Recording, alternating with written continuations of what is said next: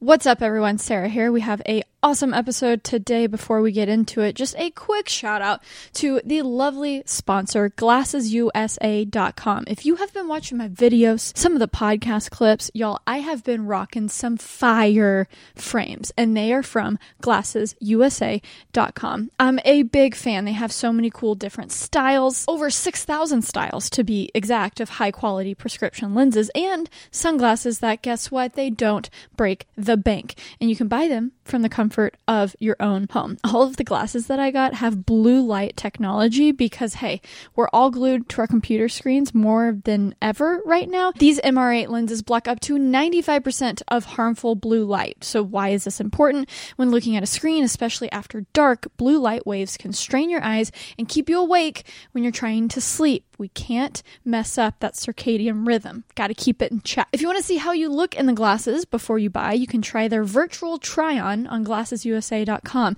They have, again, so many different styles and colors. I was bold this time, y'all. Instead of sticking with the black and brown, I went with green, a green pair of glasses, and also a blue. Let me know what you think about my uh, somewhat adventurous frames. So, a complete pair of eyeglasses and sunglasses start at only $30. Free basic prescription lenses are included with every single frame. So, what are you waiting for? So, if you want to check it out, go to glassesusa.com and use the coupon code all caps Sarah70 and Sarah65. Sarah70 provides a 70% off all lens upgrades, including prescriptions, blue light on all pairs, including premium. And then the Sarah 65 provides 65% off the frame prices on all non premium frames on the site. So check it out, glassesusa.com. Enjoy this episode. To That Creative Life. Hi, my name is Sarah Dietschy, and I am your host. I talk with artists, YouTubers, CEOs, and everyone in between. I hope this podcast helps you live your best creative life. Enjoy. What's up, everyone? Welcome to another episode of That Creative Life. I'm so excited to have Rebecca Minkoff here on the show. Um, your reputation precedes yourself, but I'll let you do kind of a little uh, 30 second bio. And then I have so many questions because even though me myself i'm not a uh, super fashion person. I admire the business. I admire the industry. Um, so i'm excited excited to chat. Yeah i'll give you the two set the two minute version of my life. It's funny i i just turned in my book manuscript and i have relived my history so often. I love it. Uh, so i moved i fell in love with sewing and design at the age of eight uh, I wanted this dress. My mother said no, and she said, I'll teach you how to sew instead. So that got my creative juices flowing once I got over my resentment. Filtered through to high school. We can talk about the bullying or not, but was bullied a lot and took took a lot of comfort in the fact that I could create my own garments um, to make them fit me. And um, when it came time when all my my friends were going to college, I just felt like I had to get to the city and I had to start. So through a friend of a friend, got an internship in the city with a designer, worked there for about six months before I demanded to be hired, worked there for another two and a half years, and then in 2001 struck out on my own, not, not my own planning, not my own, uh, wasn't what I thought was going to happen. Um, but uh, an actress wore a shirt of mine on Jay Leno shortly after 9-11, said my name. I made this I Love New York shirt all cut up and bedazzled. That was a thing. Trust me. Um, and, yeah, I, and I love the story how you would co- go to Canal Street and make sure all the vendors have it. My office is like right off of Canal, um, off Broadway, so I'm very familiar with that area. Yes. So my my preferred vendor was on the corner of Greene and Canal. Love it. Uh, he gave me the best deals. Um, and then did clothing, paid the bills as a stylist because my clothing company was not a success. And then did a bag in 2005 that took off in a way that my apparel business never had. The rest is definitely not history, but had, you know, had swift sort of, you know, this moment that I wish you could have every year of just like everyone wanting this bag. It's selling out, rinse, wash, repeat. Um, and now we have a lifestyle brand with 10 categories. We're, we were sold in over 900 stores. I have no idea what that number is today. Maybe take 70% off of that. Um, and here we are. Amazing. I, I love that because, you know, in preparation for this, I listened to a lot of interviews of you. And as someone who does interviews as well it's funny how often you have to regurgitate kind of the same thing but you encapsulated your story perfectly. So i'm excited to kind of get into just talking about the the world we're in. How has that changed with fashion? You mentioned uh, retail stores how that was the thing and when it comes to a designer brand you got to be in nordstrom you got to be um, in those department stores. But oh my gosh how things have changed in the past five years but also 2020 yeah a lot has changed. How are you feeling? I feel like that question is almost like an attack. Like how dare you ask how i'm feeling right now but how, how are you? Right now i'm really good. Um, I have chosen starting, I guess, a month after the pandemic started to see the silver linings of how this was great. And that is not meant to offend or show lack of empathy for anyone who's lost someone or who's been sick or who has lost their income. There are huge systemic issues within our world right now that are affecting tons. I think for us as a company, we faced going out of business in the very first week. Wow 70% of our business evaporated. And wow. when I say evaporated, it was orders canceled, do not ship us, we will not pay for these. Um, and we had everything ready. It was like the, the middle of the month was just when we start shipping our wholesale partners. So right away, my brother and I had to say, okay, we owe it to ourselves. We put 15 years into this company and to our, you know, investor who went out on a limb to go outside of his comfort zone and, and invest in this company to give this everything we got. So, what does that mean? It means we're a direct to consumer company. I'm the biggest influencer, uh, unpaid influencer of the company. And um, how do we sort of reframe and refocus everyone's attention on that? We had do layoffs and furloughs, which was horrific. And then it was about getting back to business and staying alive because not only because of it's been 15 years and all that, but like we employ a lot of people. Like we don't want to contribute to, you know, what happens when when things crash. So we I'm really proud of us as a team. You know, we've never been tighter, more communicative, more, you know, business is up and I'm I'm so grateful because I'm like, who needs a bag right now, right? Mm. But she's supporting the brand because I think we're giving her uh, a dose of reality, a dose of refreshing content and authenticity that I know is an overused word, but that she's like, oh, wait, Rebecca's in the bathroom on the floor taking her conference calls and doing homeschool. oh, cool. You know, like there's, there's a realness to what we're all experiencing that I, that I very much, you know, put out there. Right. What month was that? What week when everything hit the fan? March 13th which coincided with the market just plummeting. So I'm sure that was just, I mean, I, I think that's when everything really hit the fan because people realized, oh, this is way bigger than we thought. Uh oh. And you mentioned, you know, when you're when you're selling so much product to wholesalers and then, oh, they're not buying. I mean, that I can't imagine what that was like. I mean, what was your first step? How did you guys? Where do you go? So we took a look at the business and we said, okay, what do we realistically think we can do on our e-commerce size? And that's the size of the business. And let's project those numbers, looking at last year's numbers, looking at worst case scenarios. So minimally, can we meet last year's numbers? And what is the size of team and payroll that can support that? And mm-hmm. who who doesn't relate to that business? So sadly, anyone on our wholesale team or logistics, any anyone that was related to the business of wholesale unfortunately, you know, we had to furlough them or let them go. Then we all took, uh, in some cases, well, my brother and I took the highest pay cuts, but then we had to do, you know, pay cuts so that we could right size the team and the salaries with the business because that was our only source of income. And then we said, okay, that that layer is done. That was the worst part. Now look, let's look at our marketing. We were sending three emails a week pre-pandemic. Okay, let's send seven and see what happens. And then it was like, okay, how do we get new eyeballs to the site? Um, in this type of scenario because the usual things might not be working. You don't have all these stores sort of acting as your as your uh, window dressings.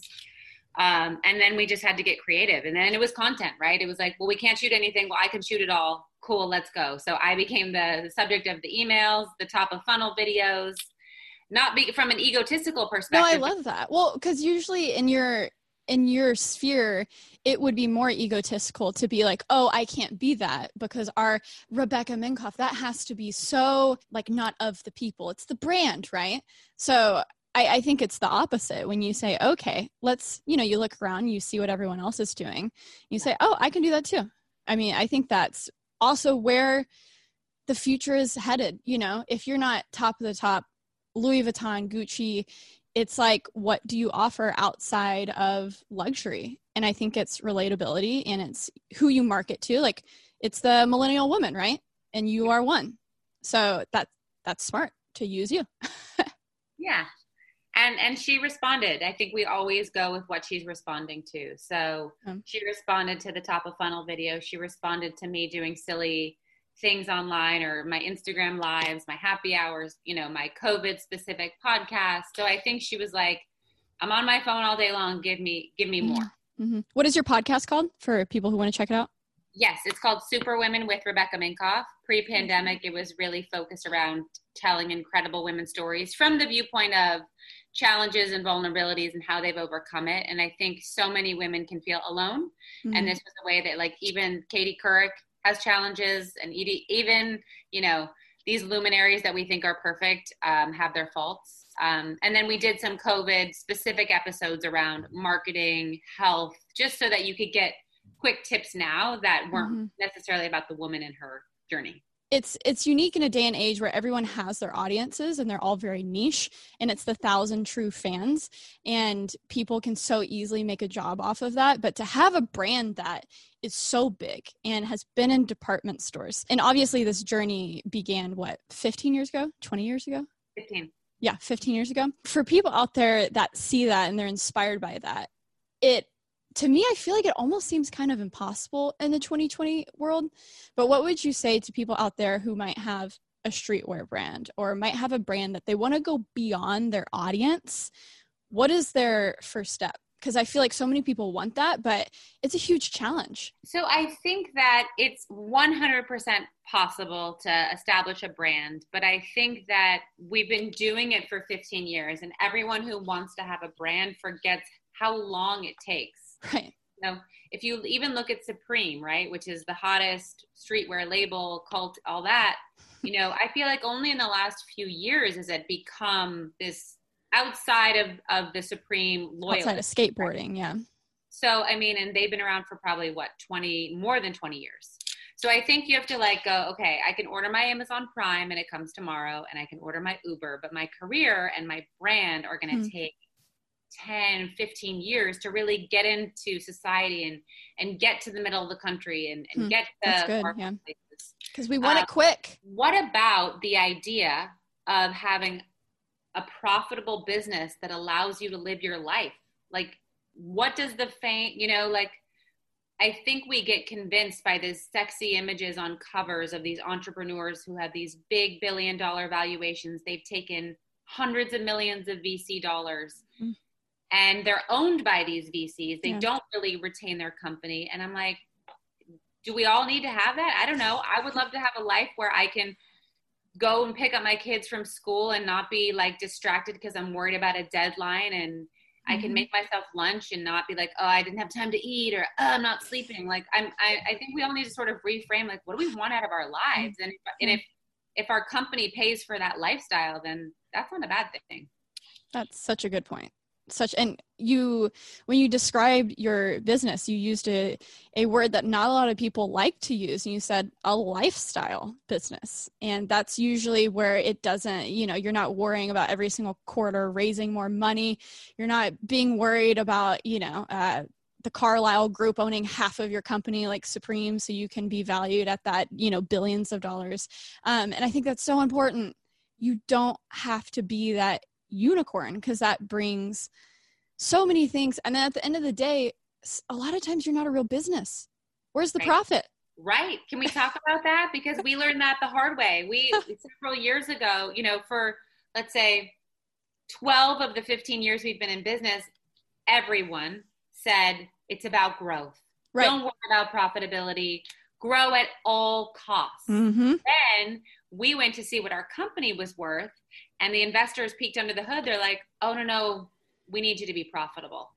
And when you've built up your entire company and and you know didn't make the margin you should make or you know made all these decisions to grow at all costs turning that titanic around it's taken us three years. Hmm. you know and it's it's not easy. So why don't you just grow and make money? Yeah. Like wow. that's a great thing so was that the perspective the first 10 years or so to just grow grow grow grow? We'll worry about profit later? Yeah even more probably 12 years of that. You know wow. was looking at the kate spades the michael kors you know and if you look at how much money uh, you know was pumped into those companies i think michael kors had over 40 million dollars put in over time before it even grew right? Wow. so how much cash it took. And i'm sure their investors are happy and it paid them back many times but um, when you're when you're priming yourself for something and it switches it's it's a, quite a reality adjustment I mean, I can imagine. How did your team change? It wasn't about the team changing. It was about, okay, if we have to make money, how do we do it? And it can't mean we can raise prices. Right. So you, you had know? enough runway that you could keep the same people, but then you just adjust the business plans around it. Yes, you had to adjust the business, how you were doing it, who you were selling to, how much. You had to get tr- super granular right. on things. Um, and frankly, say no to a lot of business. We took off over $20 million of business that just wasn't profitable, right? At the end of the day, when you looked at how much money you made off that 20 million and what that was doing as a dilution point to your margin and your brand, it wasn't worth it. So we said, okay, it's not about growing, growing, growing. Let's remove this unprofitable part and really show an organic demand for our customer. What what was that? What did that primarily consist of? That primarily consisted of off price so, you know, a lot of these big brands, how they how they grow so big is they have extraordinarily large outlet presences. Um, and so we don't have an outlet, but we do have partners that we work with that people shop at all the time that are discounted discounted items. And so rather than feed that machine and also dilute your brand, we just said mm. we're going to cut that number down by 20 million and focus on where we can make more money. Hmm. How do you find the balance in pricing with the, oh, our products last more than six months, right?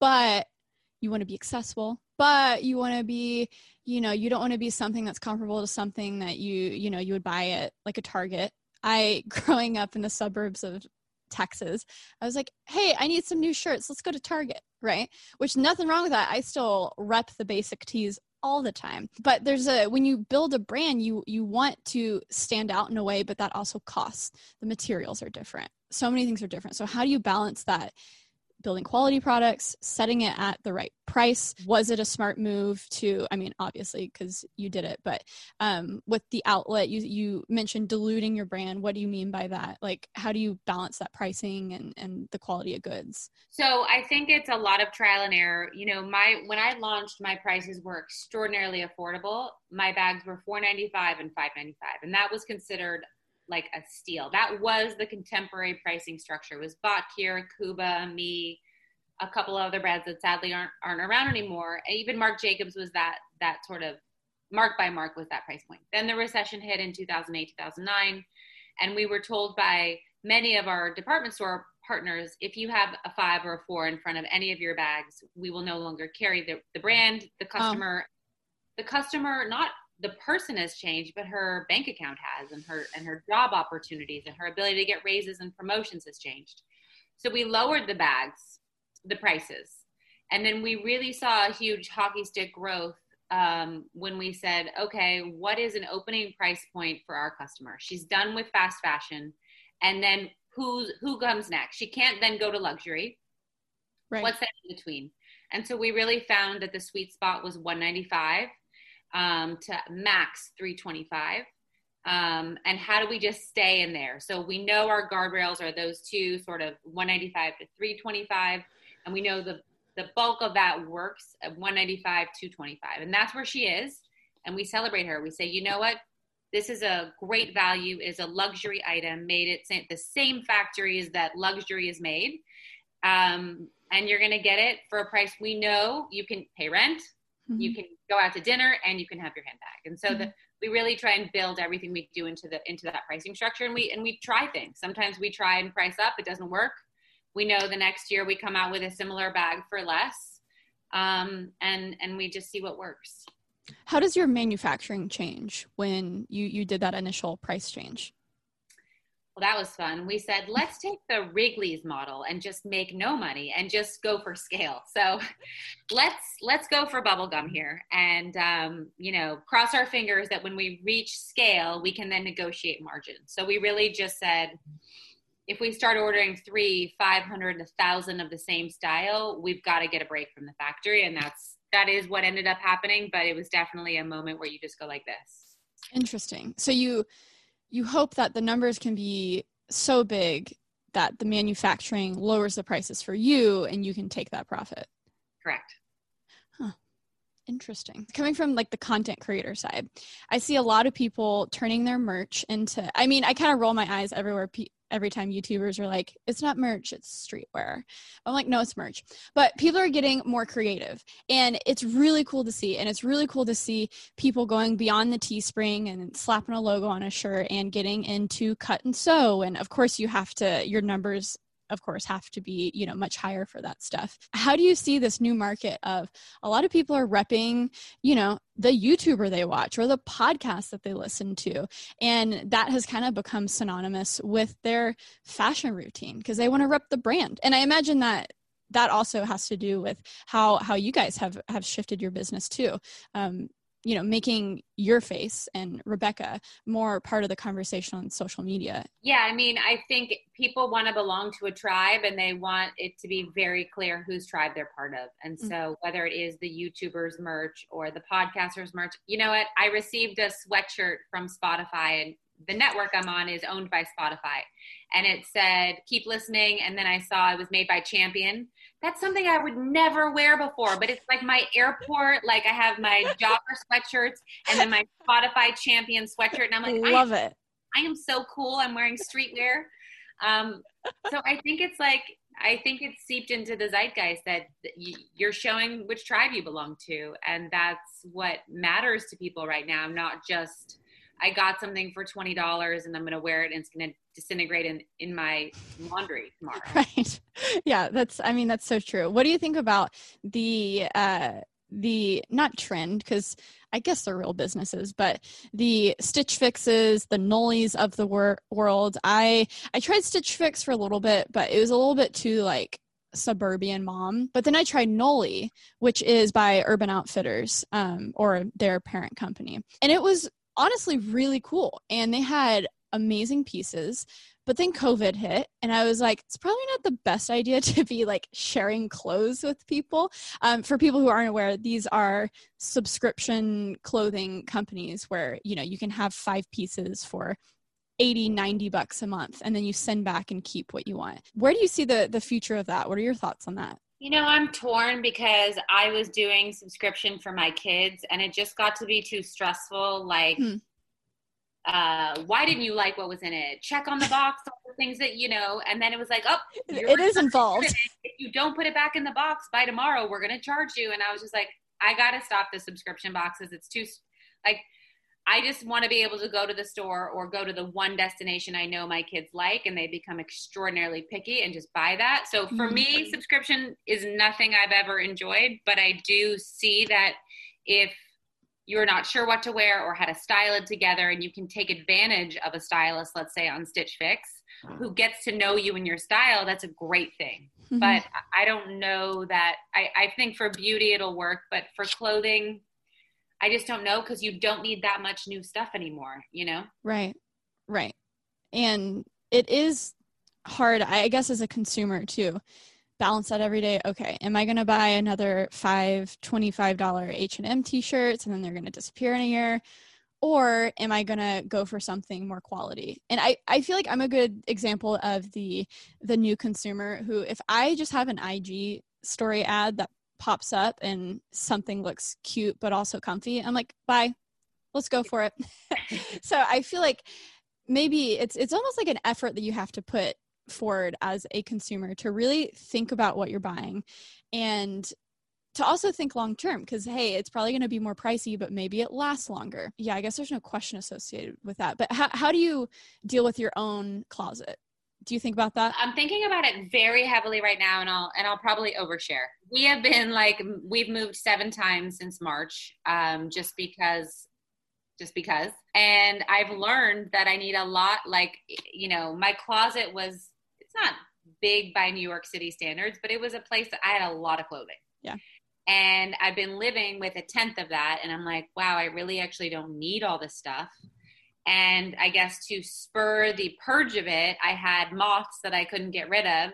So since I've been out of my house, I had um, a woman come in and like treat everything and pack it up. And now it's in boxes. And I'm like, now I really don't need this stuff. I should probably donate it. So I think that we don't need as much as we think we did because we aren't going, I'm not going out like I was I'm not getting dressed for the office like I was. Some days I'm in my workout gear all day. You know, I'm now investing in like Spanx workout clothes, and I mm. never thought that's something I would get excited about, you know, and then wearing them all day. So I think that it's changed, and people obviously like I still love the excitement about ordering something and, and receiving it, but I think I'm just more thoughtful about it.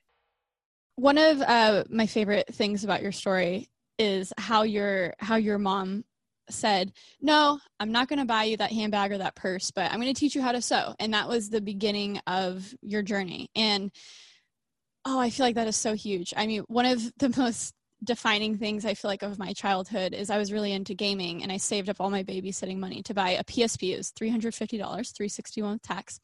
And I remember being so excited going to GameStop, making that purchase. But then when I got there, I realized, oh my gosh, I don't have enough money to buy a game. And so, of course, when you're a kid, you're like, Mom, please, like, can you just buy me a game? I, I saved up all this money for for the PSP, and she was like, No, no, but hey, a neighbor just moved in um, with kids. We should stop by and see if they need a babysitter. And I remember being so defeated, but so many of those experiences like that have have defined my life because you associate hey if you want something you gotta you gotta work for it. And i feel like that is a theme in in so many people's lives or their childhood if they have any amount of success. So you as now a mom of three i imagine you can buy your kids whatever they want and i'm sure when you have children you want to give them whatever they want so how do you navigate that now I say no all the time, and I have to remind myself. It literally no comes out of my mouth more more than you'd care to hear. And every time I do it, I'm like, but I'm damaging them, but I'm damaging them because I remember how shitty it felt when I was said no to. Mm-hmm. And then I'm like, wait, just remember. And I'll always say, no, I'm not going to buy that for you, but you can earn it. And here's how you can earn it. And so, you know, we obviously buy them things if they've achieved whatever certain mm-hmm. certain benchmarks in school or gotten a good report card all that but i think for the most part i i am you know i'm always saying no and i think it's important because i think they have to know that they have to work for what they want mm-hmm. um, i listened to a podcast and this mother was like my kid will get a cell phone and a car when they've created a job that creates income. Wow. and so it forced her son to start researching stuff and creating a business at the age of 16 Love and that. now he's making money and I and so I said that to my 8-year-old I said if you want a phone uh, you can create a business and you can make money and that's how you're going to get your phone. So he's the wheels are turning. He hasn't accepted it yet but we're, we're working on it. That is awesome. What are some of his ideas? Does he go straight to okay Fortnite gamer or I like what is that world like for for a kid his age well, so for a minute, he and my daughter were like, let's be YouTubers. And so we, my husband and I, my husband's a director, so he gave them kind of a quick tutorial on how to make a video. And then for four hours, we don't know what they did, but they made the dumbest video that was so cute. And then they were like, oh, that was too much work. We don't want to be a YouTuber. So, um, you know, he's a musician, he's an incredible drummer. So, you know, I'm, I don't want to push him, but I'm hoping he goes in that, in that vein. I love that. That's so cool. Well, hey, if you guys ever, I don't know if you're in New York now, but if you ever come back and they, they want to come to a YouTuber studio and see the behind the scenes, hit me up. Okay. They would love that. They yeah. would love that. Man, that's, I feel like that's so huge. I mean, my first sewing machine I bought babysitting money. Barbies, I had to have the 90210 limited edition Barbie set, babysitting money. You know, like everything was you know, my mom was like, I'll pay for your class that'll teach you it and I'll pay Yeah. for the materials, but that's it. Um, and so I had the supplies to make stuff, but I had to do that stuff. And I, and I, I think more people could take that approach with their kids and, and grow people that know how to do shit. Yeah. Oh, that's so huge. If for the people who are watching the video episode, let's see if I can get these in the shot. So these these are Jeffrey Campbell sneakers that I wanted so bad in high school. And the moment I got a scholarship for engineering in college, my mom surprised me with these. And it was it was so it's like, oh my gosh, I wanted these sneakers so, so much.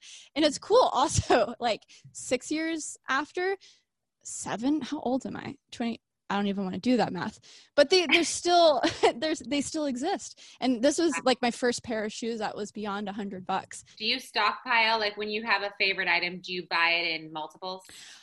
I do with t-shirts. So I'm a very like t-shirt wearer type person. When I find one, I just buy all of them in multiple different colors. Yeah. Yeah. 100%. And then when it comes to, you know, I'm a huge I love sneakers. And so this has been I don't wear them all the time because they literally have spikes at the end of them. but it's so fun also to have things that associate with hey, this was like an accomplishment. I dropped out, but hey, I got that scholarship. Shout out to Jeannie, my mom. Um, but let's talk about DTC, Yes. Tech Consumer. I mean, a lot of people throw that term out often, um, but shifting away from retailers as a fashion brand, I'm sure you guys are relying on a lot of user generated content, a lot of posts that you personally are making, social media, social media, social media. So, what is in 2020 y'all's content calendar looking like? How do you balance that in between you and you know do you have a small team that helps you produce things um, who are your models what what's that game plan like Okay, so from March until about a month ago, the only model option was me or a woman on my design team uh, in my office because we have been or had been in Florida and um, she was in New York. So uh, we would every week sort of determine okay, also with the lovely delays of FedEx and everything due to Corona and delays, every week we don't know for sure what's going to be available until the following week. So it is week by week. It is not like we're forecasting the calendar for three months out. So we have a call with um, about five of the stakeholders. What's in the warehouse? What do we want to get behind that's here? And how do we tell a cohesive story? And then it's like, who's on first? I'll like, I'll shoot these two things. Jody, you shoot these. Um, and then that takes care or or we'll use like a product description page image like an e-commerce image that we've shot. Um, and then that's what gets slated into the email. I write the emails the copy and all that.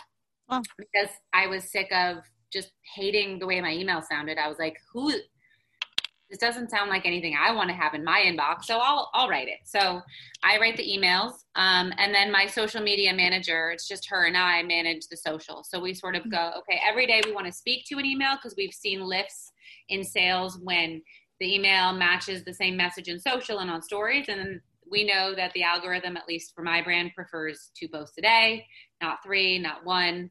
Um, we're not having a good week this week. I don't know what happened, but um, we really try and build it so that we're talking about what's in the email and then talking about something that I stand behind or I'm excited about. And we know now that she likes me, she likes product close ups. Occasionally, she likes UGC. Um, and that's kind of it. And so that's what we're trying to give her. And then we're peppering in my IG lives. Um, we're peppering in reels, which has been really fun to do. We're on TikTok now, and I need a lot of help with that because I don't if know. anyone is listening can help Reach rebecca with tiktoks please email her um, but it's interesting because what I thought she would like on TikTok is actually working on Instagram, and what I thought she would like on Instagram is what is very small performing on TikTok. So interesting it's not what I thought it was. what what is that on TikTok, the the most viewed video, which again, it's really sad. It's like abysmal numbers, but she likes the how to and the video explaining. There's no dancing, there's no quick edits or cuts. It's just literally like this is the bag, this is how it's useful, these are the colors, like tutorials. Whereas on mm-hmm. Instagram, in my reels, she really likes those quick edits, those fun, you know, videos. Right. So interesting. What you're explaining is it's refreshing to hear someone who has, you know, seemingly had everything figured out for the past 15 years, but you know, you're still oh, you're writing your own emails. And as someone who for the past 5 years has tried to go just beyond me and scaling with the team and I talk on this podcast all the time about my woes with delegation because I'm naturally a messy creative person. So, explaining things to people is just my hell. I mean, it's just the worst. But I've learned, I've grown. But at the same time, it's it's so cool to hear that, man, you never really grow out of creating for yourself. I, I feel like if you have a creative brand or you're trying to sell a product and the channels to sell that product are these these creative platforms where people respond to you and things captured in a unique way you're never really just gonna like set it and forget it and kick your feet back and just you know ah it's figured out most yeah. definitely not. And I think that that's another disillusion that people need to sort of do away with is like, I even had it. I was like, oh, when I get to be X in size like this company, life will just become so easy. That's what I was playing in my head too. No, no, no, it's not. I have yet to meet an entrepreneur, and I and I know a lot of them that feels that way. You know, some of the biggest companies around, and they are stressed the f out. Yep, yep. It never ends, especially when you are the boss and you only answer to yourself. Right. So that means there is no one else to blame. No. and that's sometimes you know exhausting. your own dreams. exactly. Exactly. I also want to dispel the idea that it's a bad thing, right? Right. The stress, the the problems, it's just part of it. Like a child doesn't know that something smells bad until an adult says that's stinky or that's gross, right? Yep. Prior to that, so it's like we have to also do away with the idea that this journey, if it's hard, it's bad, or if you're stressed out, it's bad. It's just part of it, and we just have to accept it and sort of rewire our brains mm-hmm. that like, oh, this is this is actually the ingredients to this mm-hmm. cake. Oh, that's huge, and you have to learn how to love the journey. I know that sounds cheesy, but like because it never you never arrive especially for people who want to i mean it's weird that kids want to be youtubers now because when i was in college doing an engineer major it was it just seemed like youtuber wasn't a thing. But oh start posting videos and oh there's some traction. And usually the people who rise to the top are the people where it wasn't a job in the beginning. And so i feel like it's it might be better for those people because they learn okay it is the journey. This isn't even a job but it's what i love. It's my passion. And so I, I, think people have a unique journey now who see the job yeah. but people are already there and it's already a thing. And they almost have an uphill battle because they see the the ending and it's always being obsessed with the outcome. But right. then if you never get there then you're not going to be happy. No you won't be happy. And i think that you can't do it for the wrong reasons you right. know you really have to do it because you love it. It's it is your passion, right? Uh, and it can't be anything else. It can't be because you want to be rich or you want to be a celebrity or you want people to like you. It really has to be like, I love this no matter what. There was an actress that I interviewed um, named Jess Garcia, and she was like, I was on a TV show, not being paid enough and waiting tables, but I loved being an actor on this show so bad that it didn't matter that I was doing that or that I couldn't pay my bills. And it was just like that you have to go into it because it's hard enough and you won't make it if it's just about the money or the fame. Mm-hmm. You almost have to have something that you just hate so much that anything else will be fine.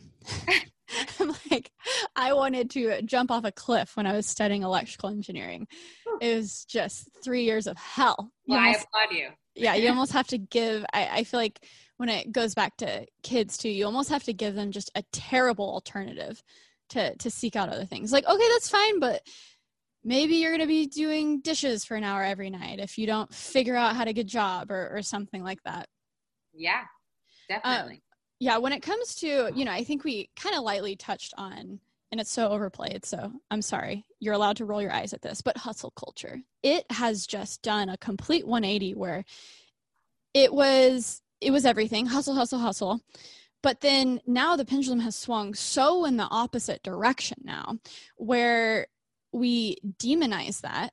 And kind of like what you were alluding to, we almost give this, like, okay, you could be a YouTuber and everything will be good and you'll only work 7 hours a day. Don't don't do work for free. Don't do all these things. And so often I feel like I give people the playbook, but when it's not what they want, it's kind of like, "Oh no, like, you know, I hustle culture. I'm not about that life." Where do you where do you find that balance with your own team too? Because of course it's different when you own a business versus working for someone. Um, but sometimes it's kind of like, well, if you don't do your job, you got to fix it. Now, this is me like having a team now and, and dealing with these things, but I get nervous to be like, oh, I don't want them to think that I'm mean, or I don't want them to think that I'm this like crazy, uh, you know, person with crazy expectations. But at the end of the day, you got to do your job. There's no question there. But thoughts, hustle culture? so many thoughts. So, in my youth, as I was coming up, through whatever my work experience, the term burnout didn't exist, right. right? You just did your job, and if you wanted to get ahead and you wanted the raise and you wanted the promotion, you worked your ass off. You also, at least in my case, I loved what I did, so I didn't feel burnt out because my right. work. I mean, that's huge. My work gave me that energy, right?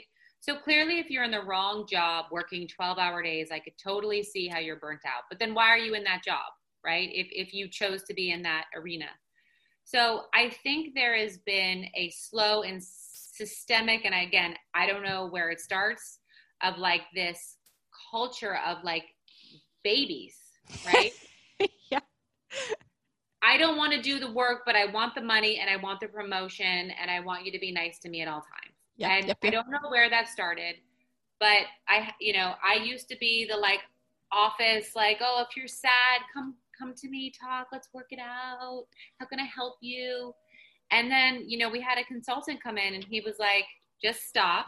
Hmm. You are paying, you are giving money that is from earned from your company to these people.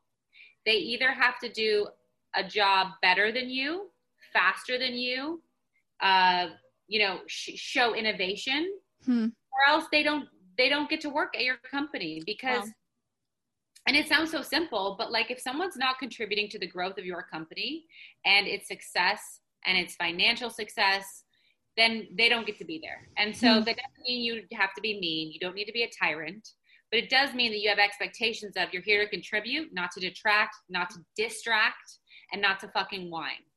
Um, and you get paid for that. It's not like a, we're not a charity. Mm-hmm. You know? Yes. yeah, I saw I saw this tweet the other day that someone was like, imagine being a company and caring about profit more than the people who work there. Imagine. And I'm like, well, okay, okay. Like you should care about your people, but like since the dawn of time, people make companies so that everyone can make money and you can have a salary. And i'm just like man this is getting a little weird just a little. It's getting a little weird and you should care about your people. And the two ideas are not independent. You exactly. can't pay your people expect them to do your job and have fun and have a great culture. Like they, they're not mutually separated. But i think we need to unless we want to become socialists we need to stop you know america for the most part is a capitalist country. So unless if you want yeah. socialism then build a socialist company and have everyone you know do what yeah. they want and get all paid the same. Yeah, yeah you build it. Yeah. Yeah.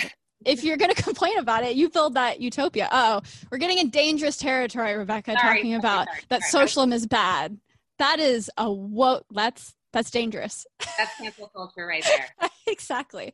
Well, okay, something that I don't get the opportunity to talk to a lot of people about because I I mean I'm a tech YouTuber. I'm in industry with a lot of guys, which is it's an awesome community, I have to say.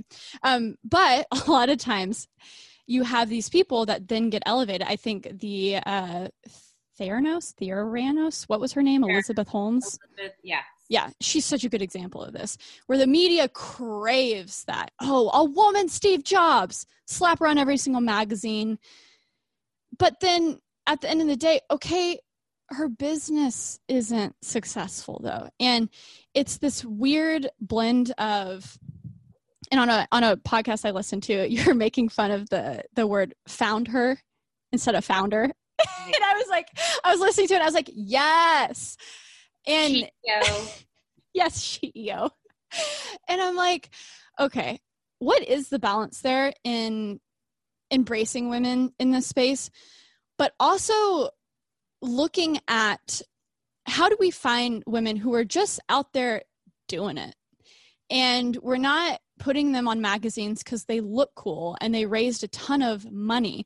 But it's so cool to talk to you about this because you are a woman who has built a business that makes money. And maybe it isn't super sexy that you're not raising $250 million a year, but why don't I see you on every single magazine, Rebecca? That is a really good question. change that immediately. um, okay, I'll try and break it down as much as I know. Um, I think that there is a fine line between putting a woman on a cover because someone says, oh, we need a woman on a cover this month because we got to keep it equal, right? Or it's the same with race. We got to have our diversity quotas met, right? Um, not because someone genuinely is like, wow, the world improves with representation. So I think it starts from like whoever is in charge actually feeling that it's better genuinely for everybody and the company when you have 50% men and women or 50% you know bipoc representation and then you can make your honest authentic genuine choices about who should be on the cover. And do your homework. Because i think when people do that that shallow thing where you're saying oh we have to meet a quota she looks good. Okay put it there. It's like well if you want to actually be a part of that change you got to do your homework. It might be a little harder to find it yeah. but let's do our homework a hundred percent. And and it's just it's about looking, right? I mean, the people that decide who's on the cover, I don't know how many of them are men.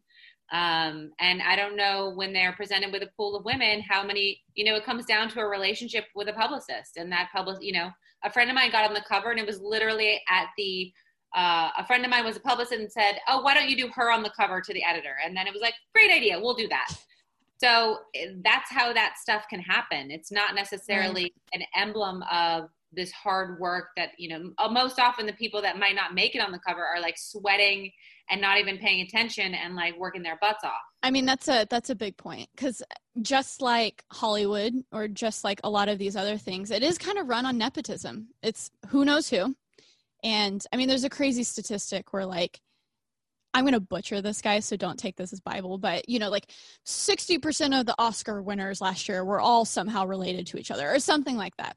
So it is a good point to where mm-hmm. it's almost like the people who have a ton of time to go full on with all of that PR, that might be 60% of what they're doing. So they actually aren't heads down, you know, working like crazy. And because that's what I'm trying to work on to just get my head above the water with editing and, and content so I can do more of that stuff. But it's hard. Yeah, it's a full time job. You know, pre pandemic when we were in, in, in like promotion of me mode.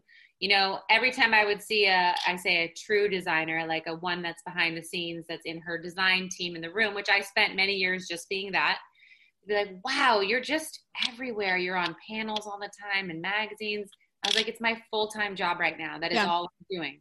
I'm, I'm meeting with my team, you know, two hours once a week, and I'm like, yes, no, yes, no, yes, no, great, blah, blah, blah, gotta go on TV.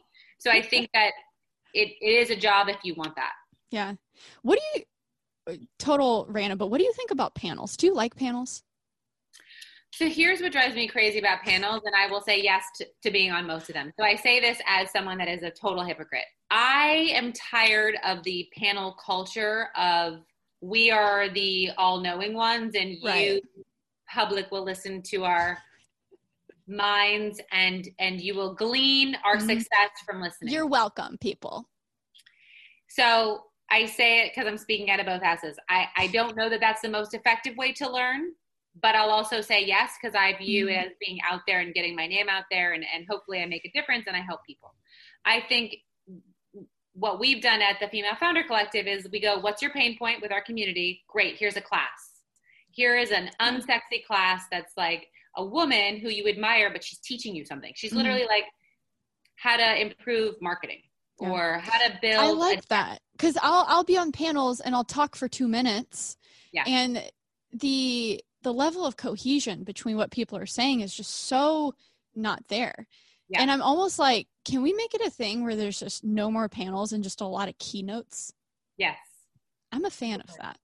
I'm a fan of a keynote. I love Yeah. it. Yeah.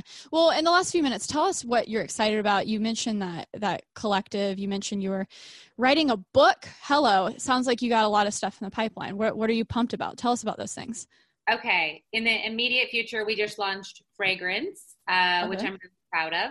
Uh, so that's out there in the world. It's sulfate free, phthalate free, vegan, cruelty free, recyclable, all that fun stuff. Um, but also smells amazing. I just submitted my first draft of the manuscript, my book, which is going to come out next summer. Awesome. Um, it's the two year anniversary of my podcast, which I am Love excited about. And um, the collective, uh, it's a founder community of 9,000 founders.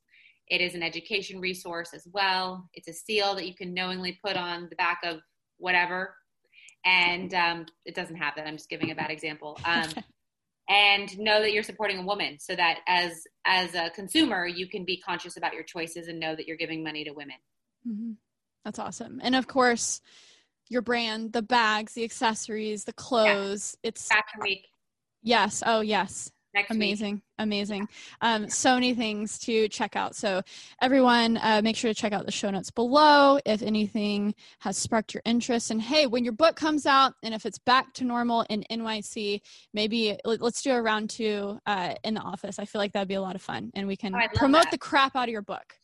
That would be awesome Yeah. Thank Awesome. you Well, for thank you. having me Of course, this was such a good conversation. Uh, everyone, make sure to check out Rebecca on all the socials. And until next time, thank you for listening. Make sure you're subscribed on Apple Podcasts, Spotify, Google Podcasts, wherever you listen to that creative life. Until next time, it's Sara Dietschy. Thank you for listening.